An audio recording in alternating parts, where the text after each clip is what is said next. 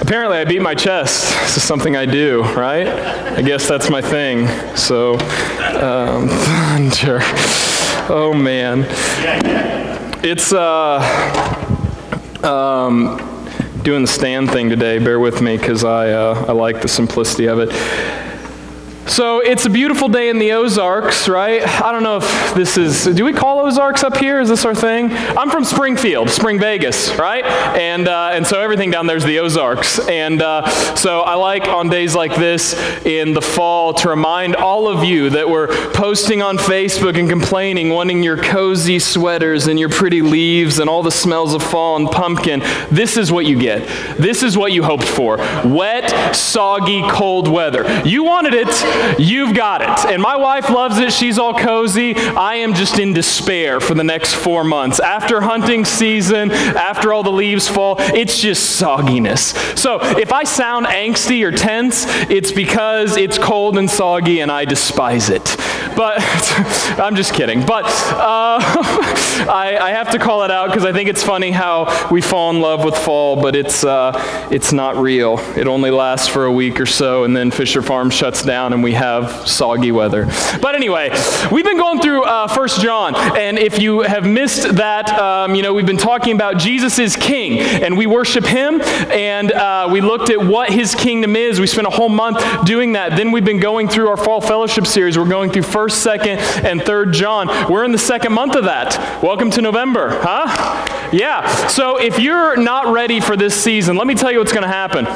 We've got four weeks here in uh, First John. We've got uh, we're going to cover a lot today, cover a ton of ground today, and then we've got the last chapter in First John next week. The week after that, we're doing Second John. The week after that, we're doing Third John, and then it's Christmas time. We're in December, right? Five weeks after that, we're in 2019. So buckle up. It's almost done. This is it.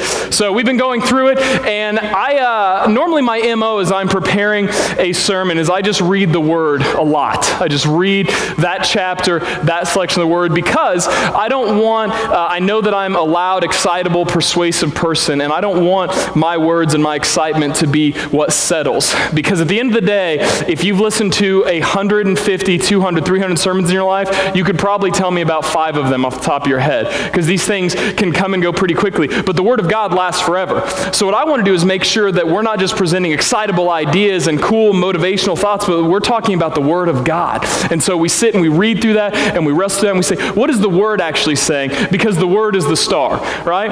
And uh, this week, last night in particular, I got really moved to say, man, there is a message in First John that is emphasized over and over and over that I don't feel like we've hit hard enough. That I feel like as a body, me personally, that I can't underemphasize. So we want to be sure and hit it today. So, we're going to be trekking through all of First John up till this point today, um, but it's not going to take two hours or anything, maybe like an hour and a half. But we're going to put, I'm just kidding, but we're going to push through some things because one of the things that John is so concerned with, that he's been emphasizing over and over and over, is what is authentic faith? What is genuine faith? He emphasizes subtly all the ways that are counterfeit, that are fake, that are phonies, that are phony baloney things that aren't real, but then he also emphasizes what is truth, what is real. And so, what I want to talk about about today is kind of um, go through the narrative, go through what John is telling us in his letter and say, hey, what does authentic faith look like?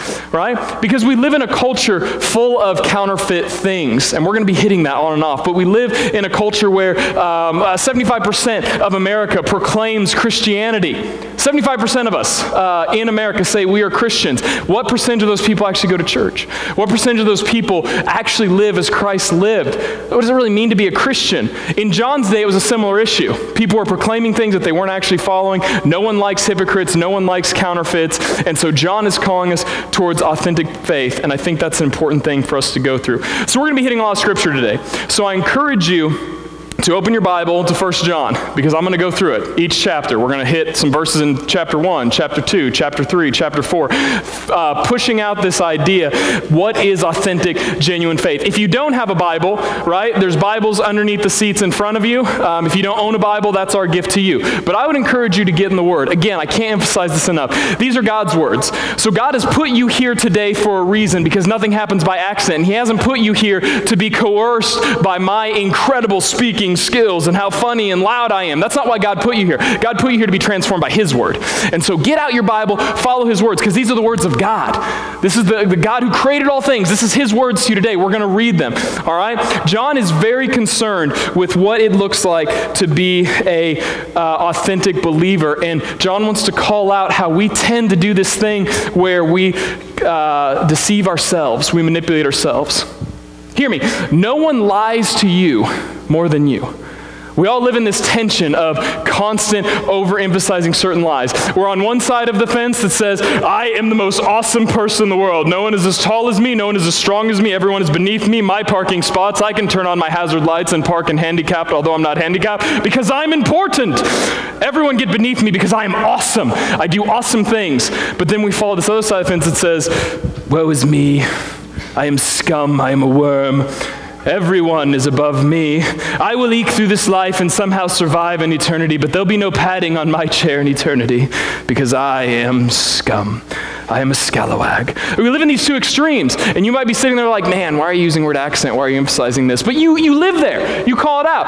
At some point this week, you've thought too much of yourself and lied to yourself that you're awesome, or you've thought too less of yourself and lied to yourself to say, I'm not good enough. I'm the scum of the world. No one loves me. I can never be good enough. Try harder, do more, pray more, and it's exhausting and it kills you. Right? And so John wants to cut through that and say, what is authentic? So we're going to start going through it. A couple weeks ago, we looked in John chapter 1. You can turn there now. John chapter 1, starting in verse 7. John calls out what is light versus darkness? What is truth versus what is a lie? John says, verse 7 but if we walk in the light, as he is in the light, we have fellowship with one another. And the blood of Jesus, his son, cleanses us from all sin. If we say we have no sin, we deceive ourselves, and the truth is not in us. If we confess our sins, he is faithful and just to forgive us our sins and cleanse us from all unrighteousness. If we say we have not sinned, we make him a liar, and his word is not in us. We've all sinned. That's the truth. We've all sinned. We're all sinners, right? And we talked a couple weeks ago about how John wants to have a posture of confession because when we corporately confess, we acknowledge as a body our need for Jesus. When we individually confess to each other, we recognize how we're all humble and we need Christ above all things. Nothing else can substitute, nothing else can take the place of Jesus. We need Him, right? And so we have a constant posture of confession. Why? Because we're sinners. And John says if you claim to not have sin, if sin isn't a reality in your life, if you have hypothetical sin, you have a hypothetical Savior. John says, no, no, no, you're a real sinner and you need real confession because we have a real Savior. And if you claim to not have sin, you're a liar, right? John doesn't want you to have this counterfeit, false idea of what it means to be a believer. He goes on in chapter 2, he reminds us about knowledge of truth versus liars. Again, what is counterfeit here? If you look in chapter 2, verse 4, John says, Whoever says, I know him, but does not keep his commandments is a liar, and the truth is not in him. But whoever keeps his word, in him truly the love of God is perfected. By this, may, uh, by this we may know that we are in him. Whoever says he abides in him ought to walk in the same way in which he walked. We walk in truth and truly know him if we live as he lived. That's, that's a, kind of a duh statement if you're a believer, right? Of course you would live like Christ. But why? Have you ever considered that Jesus was God? Jesus, John tells us, was there from the beginning. Everything was created. Therefore, the smartest person that's ever lived, the best person that's ever loved, the most wise person that's ever existed, the best human to ever exist is Jesus. Not Mother Teresa, not, not Martin Luther, not Martin Luther King, not any of these other important people I can't, Dietrich Bonhoeffer, not any of these cool people I can think of off the top of my head. Jesus Christ is the best person ever lived. So of course we'd want to imitate him. And John again cuts through what is true knowledge, what is truly following Christ versus um, being something fake, versus being something inauthentic or veneer. John says, well, you walk and you live like him. And of course we would. If God has given us his word and we can agree that Jesus is God, then anything Jesus did is the best thing we could ever ever read that day. The most important thing we ever read that day. I used to push the kids in the dorm who would talk about struggling with living, uh, reading the Word every day. Man, I just struggle to get in the Word. And we'd emphasize, well, why? Let's talk about the vision for the Word. If this is God's words to us, if this is really true, then of course we'd be reading those things. Why would we read self help books? Why would we, we read all these things that aren't eternally true? Because they're going to pass away, as we'll see here in a second. Jesus lasts forever. Jesus is true. And so, if we want to be like Christ, if we want to live in truth, then we'll abide in Him. We'll live as He lived. And we can only do that through reading His scriptures there's, uh, there's this analogy that, that I, I like to tell. Uh, I think I've said to the youth a few times, or maybe I haven't. Maybe it's their first time. But um, if I stood up here right now, I said, guys, I got to tell you this great story. It's a sermon analogy. Here it comes. Uh, I was driving down uh, 54 today, and I just, uh, this semi truck crossed the median and just hit me head on going 75 miles per hour. It happened about 7 a.m. this morning. I mean, he just creamed me. My car's totaled, but everything's fine.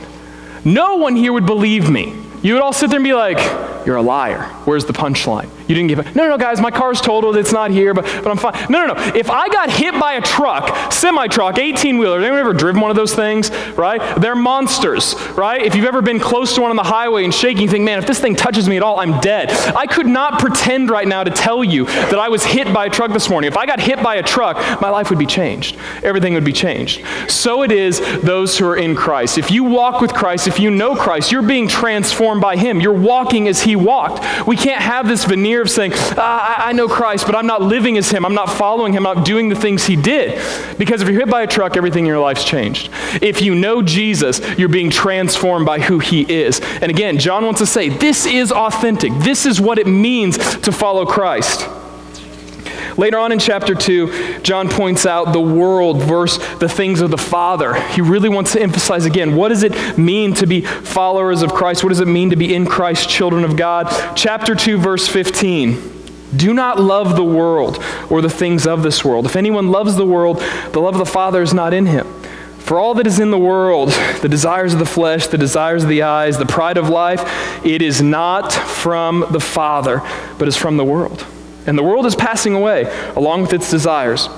But whoever does the will of God abides forever. We talked about love. We talked about how love is two things. Who remembers?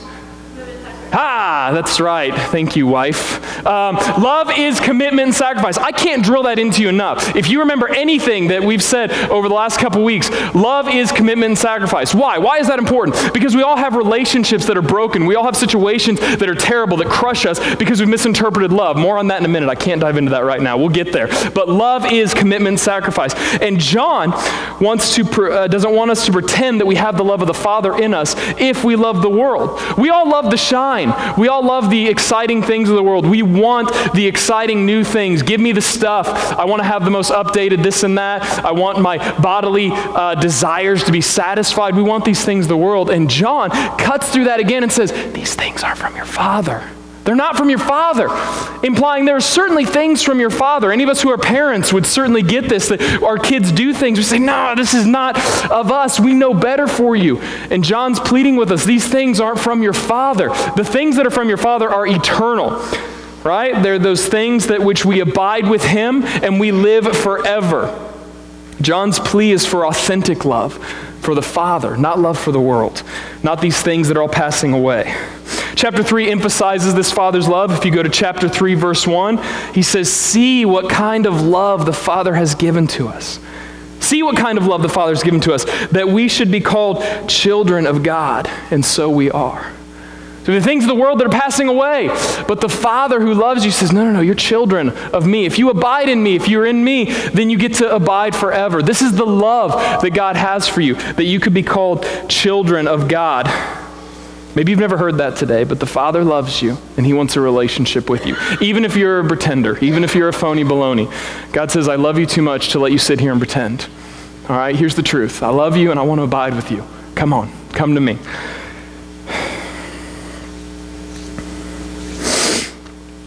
Verse 7, John wants us to know what does it mean to be a child of God. Um, again, he's authentically. How are we really following? Don't, don't deceive yourselves. Don't be counterfeit. What does it mean to be a child of God? Verse 7 of chapter 3 Little children, let no one deceive you. Whoever practices righteousness is righteous, and he, as he is righteous. Whoever makes a practice of sinning is of the devil, for the devil has been sinning from the beginning.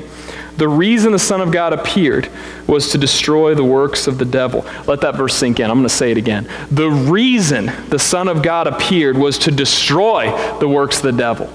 All these things that are passing away, these things that are weighing over you, these things that are in your life that you say, man, these insecurities, all these things make me feel awful, things that make me not want to live anymore. Jesus came to destroy those things. Those are from the works of the devil. Read on. What does he say? No one born of God makes a practice of sinning. Verse 9. For God's seed abides in him, and he cannot keep on sinning because he, because he has been born of God. The practice of sin, we talked about this, uh, Adam Moss covered this. The practice of sin is a committed trajectory. It's a, it's a, uh, a practice. You know, practice makes perfect, and if you have apathetic sin that you're just uh, pursuing in life you don't care about, then you've got to start wondering wait a minute, what does it mean for me to really follow Christ if I'm not really living like Him? I don't want to keep planting the seed of doubt in you unless it needs to be planted because there is real faith, there is authentic faith, and then there's this cultural hereditary veneer that we put up as Western 21st century Christians that says, ah, 75% of us are Christians, but we're not actually. And God would say, John makes a point to say, what does it actually mean to be a child of God? John doesn't want us to have this idea. And if you have this perpetual sin in your life, if you aren't putting Christ first, you're letting things go, you have this affair, you have this uh, um, uh, constant jerkness that comes out of you. You treat people terribly, you, you want everything for yourself, you don't care about other people, and there's no desire in you to have that changed, you might not know the Father because those things aren't from your Father right? Athletes, uh, if anyone knows an athlete, if you are an athlete, if you've coached an athlete, uh, if you know sports ball in general, the reason we uh, hail these athletes is because they are good at what they do, right? Practice makes perfect. Actually, perfect practice makes perfect. Don't be confused. But athletes work hard to be good at what they do, right? And of course, athletes still make mistakes, but they have a constant trajectory of being a professional athlete, right? They're not okay with constantly missing the ball or constantly throwing throwing whatever you call it when you throw a bad ball. What is that called? You throw a the goose egg? I don't know. I'm clearly a sports guy. CrossFit. When you drop the bar over and over and over, right? Um, if you keep messing up in your sport as an athlete, you still strive to be better. You work harder and harder at it. So it is with those who are in Christ. When when uh, John's talking about this practice of sinning, he's saying that those who don't care at all that they're sinning, they just continue to live in these things. They're not interested in faith. They're letting those things pass away. They can't be of the Father. They can't be children of God. And again, John's calling us. He's reading our mail. He's saying, hey, is this you? Is this something you're missing out on here? Because so it is with athletes who constantly have a trajectory to be good athletes. We should be having a trajectory in our life to live as Christ lived, to be transformed by Christ. Those things we should be seeing. John's not saying you'll never sin. Hear that, because that's sometimes how we misinterpret this. John's not saying if you're a Christian, you're never sinning. Sorry. No, no, no. John's saying that you're avoiding the practice of sin. I still sin. You still sin. I still have this rude, over dominant attitude towards my kids sometimes. I still crush my wife with words like an angry. I still want to purchase foolish things and, and, and obtain and hoard, do these sinful things. But I know that Jesus is king, and I know that he's redeeming me, and I'm not that same man that I was a year ago, and thank God I'm not the man I was five, eight, nine, ten years ago, because Christ is transforming me. And, and John covers that in uh, chapter 2, verse 1. If you, if you go back, because you're still sinning, John says, My little children, I'm writing these things to you so that you may not sin. But if anyone does sin, we have an advocate with the Father, Jesus Christ, the righteous. If you're in Christ, you may still sin, but you have an advocate. You have Jesus Christ, and you abide in him, and you have a trajectory towards your life to be made as Christ is. Again, is that, that define who you are? Are you defined by Christ and trajecting towards life in him? Or is that something that you just don't practice? You don't care about that. That doesn't matter. Quit pretending John calls us to. In chapter 4, where we're going to land today, John is pushing authentic truth versus error. Uh, we talked a little bit about this last week. I want to emphasize it. Chapter 4, 4 or for verse 1 Beloved, do not believe every spirit but test the spirits to see whether they are from God. For many false prophets have gone out into the world. By this you know the Spirit of God. Every spirit that confesses that Jesus Christ has come in the flesh is from God, and every spirit that does not confess Jesus is not from God. This is the spirit of the Antichrist. Everyone say Antichrist. Antichrist. We're going to define that here in a minute. That's a big deal. This is the spirit of the Antichrist, which you have heard was coming and now is in the world already. Sorry if that wrecks your eschatology. In the world already. Uh oh. Little children, you are from God and have overcome them, for he who is in you is greater than he who is in the world. They are from the world, therefore they speak from the world, and the world listens to them. We are from God. Whoever knows God listens to us. Whoever is not from God does not listen to us. By this we know the spirit of truth and the spirit of error. There is a spirit of truth. Maybe you haven't heard that before, and there's a spirit of error. There is absolute truth. In fact, God created a world full of beauty and absolute truth. Um, we talked about this uh, a few weeks ago. Uh, I don't want to overemphasize that philosophy, but if 2 plus 2 equals 4, 5 plus 5 equals 10, fire is always hot, ice is always cold, we have objective realities, and they point to an objective God. That's how we can later on say God is love. That's how we can say there's a spirit of truth and a spirit of error, right? It's possible that where you are in, uh, life right now, then your worldview is this big and it needs to be this big. You think you've got everything figured out, but you're missing the spirit of truth because you're so focused on the spirit of error. And that humble pill is not something we want to swallow because we all don't want to admit that maybe the ground we live on is shaky. But there is a spirit of truth and there is a spirit of error we have this idea that comes up um, with Antichrist. We, we tend to read and think uh, in Revelation there's one Antichrist that's coming and he's going to rule. And, and, we're not going to talk about that right now. But Jesus talked about Antichrist. Um, John talks about Antichrist. The word Antichrist, say it with me Antichrist. Yeah. Antichrist doesn't mean like anti-freeze or anti-aging. Doesn't mean the opposite, right? That's not what the word means. The word means in place of in substitution of. It's a very different world than how we, pursue, uh, we normally perceive it. Here's why that matters. There are a lot of errors in the world, a lot of religions, a lot of beliefs that are going to tell you that there are things aside from Christ that'll work for you. Scroll your Facebook feed this afternoon, you'll see it. Humanistic ideas that say, just be good enough. Everyone's got a little good in them. All roads lead to Rome. Everyone's going to get into heaven. Love is for everyone. Everything's good. Don't worry about it. Right? And John says, no, no, no. There's a spirit of truth and a spirit of error. If anyone is coming to you and saying that there is something else that is a substitute for Christ, that you need something other than Christ, if something besides Christ is making you satisfied, making you feel good, then it's not Christ. You're not a child of God. You don't know. There's a spirit of error there. Again, I'm so concerned about sowing seeds of doubt that don't need to be there. But at the same time, I can't get past this. When I read First John, John's trying so hard to let us know this is true. And please, don't sit there and believe that, that you're in Christ and things are fine if, you, if you're not walking in Christ, if you're not being transformed by Him, if you're not following the Spirit of truth, if you're not saying, Christ is the only thing that I need. Christ is the one who is a propitiation for my sin. He's the one that's redeemed me. I can't do anything apart from Christ, as John wrote in John 15. John says we have overcome these things because we are from God, that He is in us and He is greater uh, than the spirit of this world. Again, the world is passing away. John is so concerned that we're focused on the world, and he's saying, I love you so much, beloved. Don't believe in these things of the world. They're not from your Father, they're all passing away. All these false ways, all these things of error. Authentic faith. The last thing we see is John wants to push authentic love. I'm going to camp here for a little bit uh, in verse 7, chapter 4, verse 7. Uh, I'm going to read the rest of chapter 4 here. Listen to what he says about love. This is a big deal in our culture. Love. All of you have been loved or proclaim that you love. We're all in love. Let's talk about what this love means. What is John going to say? What is authentic love? Beloved, let us love one another, for love is from God. And whoever loves has been born of God and knows God. Anyone who does not love does not know God because God is love. In this, the love of God was made manifest among us, that God sent his only Son into the world so that we might live through him. In this is love, not that we have loved God, but that he loved us and sent his Son to be a propitiation for our sins. Beloved, if God so loved us, we also ought to love one another.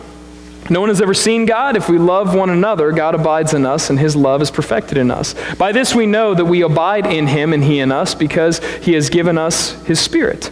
And we have seen and testified that the Father has sent his Son to be the Savior of the world. Whoever confesses that Jesus is the Son of God, God abides in him, and he in God. So we have come to know and to believe the love that God has for us. God is love. And whoever abides in love abides in God, and God abides in him. By this is love perfected with us, so that we may have con- confidence for the day of judgment. Because as He is, so also are we in the world. There is no fear in love, but perfect love casts out fear. For fear has to do with punishment, and whoever fears has not been perfected in love. We love because He first loved us. If anyone says, I love God, and hates his brother, he is a liar.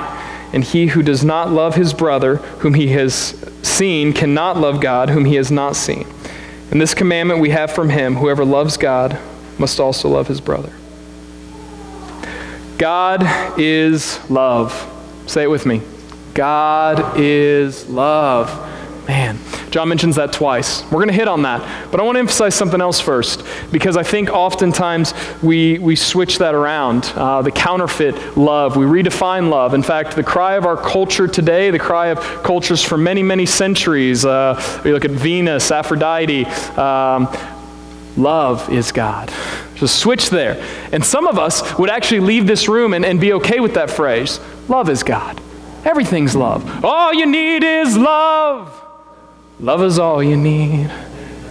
In the, in the name of love. That's actually a good song. I don't want to. I don't want to wreck that one. But love. Everything is love. I wish I could think of more songs with love um, in it off top of my head. But we did that a couple weeks ago. It's a different game. Love. We see it all around us. We call sexual partners what? lovers. Oh, now so redefining love again. Love is getting confused, right? We see it in music and movies and relationships. We strive after this feeling of warmth and satisfaction, fulfilled desire, and we call it love when we feel it. I got to follow my heart.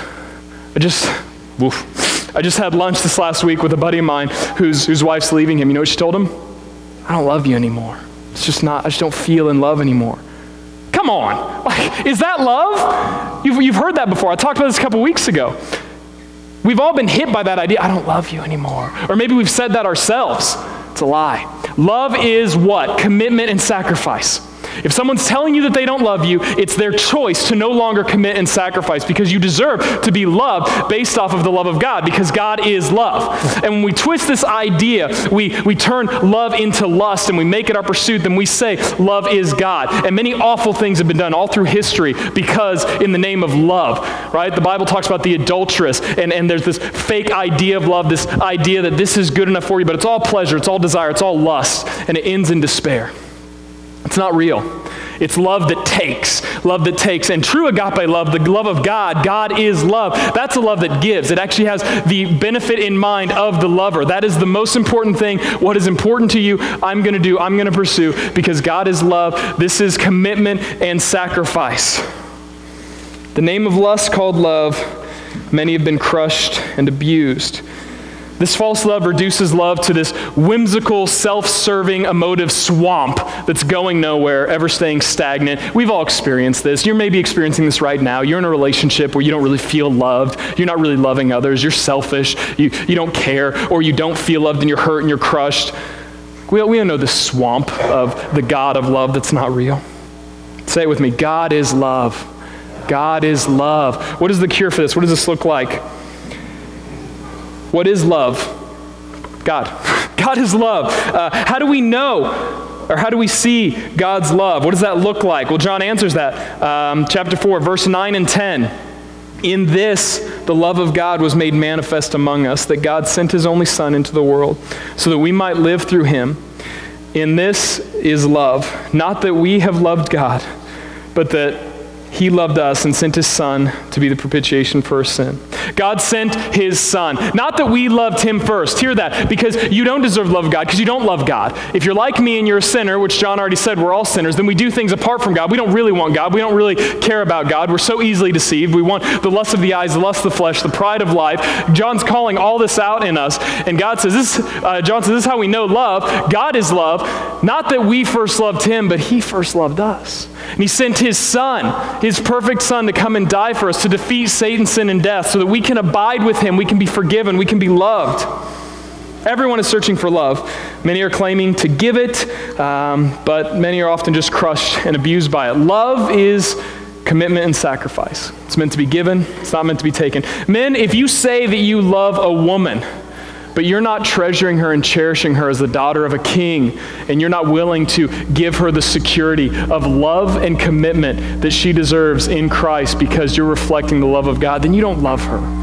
You lust after her, you're taking from her, you're crushing her. That's where your relationship's at. And I'm sorry to be that blunt with you, but I love you too much to let you pretend that you're loving someone. Ladies, hear me. Young girls, gosh, if you're in the room, I tell the youth this a lot, or at least I hope that hear me say this. Don't let men come and woo you and say they love you because love isn't words. Love is action. And many girls, I've seen it myself, I've been the schmuck that crushes girls this way. You tell someone you love them, but you're not willing to reflect God as love, and you don't give them the security of commitment and sacrifice. You just keep taking from them. You keep taking from their money, their time, their body. That's not love, that's lust. God is love.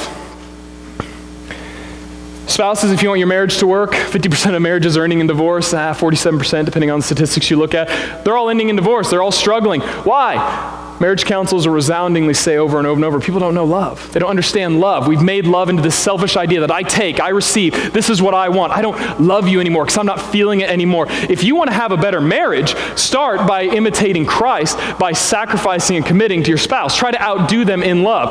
That, that doesn't mean everything's always going to work out. There are stories where, where spouses still leave and things still go awfully. But if you want to have a good marriage, it at least starts with the true love of God because the whole constitution of marriage that we have is based off of God and His love for us and the relationship He wants to have for us. Man, I'm getting fired up. But I don't. I don't want us to be manipulated or deceived by these things. I don't want us to be manipulated, and deceived by truth, by love, because we live in a culture we are. Again, I, I can't emphasize enough. Scroll your Facebook feed this afternoon. Find opportunities where people are misinterpreting truth, misinterpreting love. Are they saying that truth is found in Jesus? Are they saying that truth is, or love is found in God? Because if they're not, then they're of the world, and those things are passing away. And God, instead of saying, go ahead and pass away, you don't care about me, I don't care about you, because I'm God. No, God says, I love you enough to send my son to die for you so that I can have a relationship with you, so I can abide with you. And I love you so much that I'm going to give you my word that keeps emphasizing don't live in this fake veneer of junk, this counterfeit, phony, baloney faith. This is what authentic faith is called to, and it's transformative, abundant life as Jesus calls it in Christ. As we, as we move to close today, uh, I ask that everyone, if you could bow your head and close your eyes um, at this time. Uh, we'll probably dim the lights a little bit, but if everyone could bow their heads and close their eyes. We've covered a lot of ground this morning. Um, but the main thing is that there is authentic truth and there is authentic love. And we tend to deceive ourselves with lies, we manipulate ourselves. And I'm sure in a room this size, many of us are living in some sort of self deception in various ways. I lived in self deception this week. There are times I said, You're not good enough, David. You're not lovable. You can't, you can't pull it off, you're a fake, these things that come over us. And God is calling us towards authenticity. In verse 18, John writes, There is no fear in love, but perfect love casts out fear. God is love, and there is no fear in love, and love casts out fear. God casts out fear. What are you afraid of? What is it in your life that is overthrowing God's love? What is preventing you from uh, committing your entire life to God, to abide with Him forever, to have the things of the Father over the things of this world? What is God wanting to cast out in your life? Chapter 5, John writes Everyone who believes that Jesus is the Christ has been born of God. For everyone who has been born of God overcomes the world, and this is the victory that has overcome the world, our faith. Who is that overcomes the world except the one who believes that Jesus is the Son of God? Do you believe in Jesus? With, with every head bowed, with every eye closed, I want us to, to take time. Again, it's no accident that you're here. And I don't want to push these moments too much, but I also don't want us to be in, again, this posture where we come and we, we take from a sermon, we take from worship, and then we leave. We don't actually connect with the Creator of all who's put you here for a reason. This isn't just another Sunday. This isn't just the Sunday before deer season or the Sunday before Monday where you've got that big thing at work that you're not looking forward to. This is God's time. And He's brought you here for a reason. And He's calling you out to say, hey, is there something counterfeit in your life? Is there something that's, that's not real? Do you, do you know me? Do you abide in me? Are you trajecting towards following me in abundant life? Are you trajecting towards passing away with the world? Because God's brought you here to remind you of that love. If you're here today and you recognize the counterfeit things in your life. In fact, you recognize that you don't really know God and that you want to know God, and maybe you've lived in this cultural or hereditary Christianity, but it's not really transformed your life because you don't actually know the Father and you're not following Him. If you're in that realm right now and you feel God moving in your heart that you need to set it all aside and say, I've decided to follow Jesus, no turning back. I want to give my life today to Christ because I'm done with the patterns of this world. I want to abide with my Father. If that's you today, would you just raise your hand so we can pray for you? If you, you feel led that you need to connect with God, you need to accept Christ. Thank you. In a moment, um, there's going to be a time of prayer. If you're sitting there and God's moving that you need to know Him, there's no specific magic words for this, but God says, if you cry out to me, you'll be saved. If you confess with your mouth and believe in your heart that Jesus is Lord, He's your King. And so confess Him. Right now, cry out to God and say, God, I want to step apart from this veneer, this fakeness, and I want to, I want to profess myself to you. I need you. You're my Savior. You're my King. And if you're here right now and you've got counterfeit things that are going on in your life that are crushing you and the weight of the world is pulling you away from God and you want that to be changed, you want to know the Father, then we're one body, we're one faith, and we're here to help you, we're here to support you. Just as I can stand up here and confess my junk and know that there's going to be forgiveness and love and we can confess together and grow, then you can confess as well.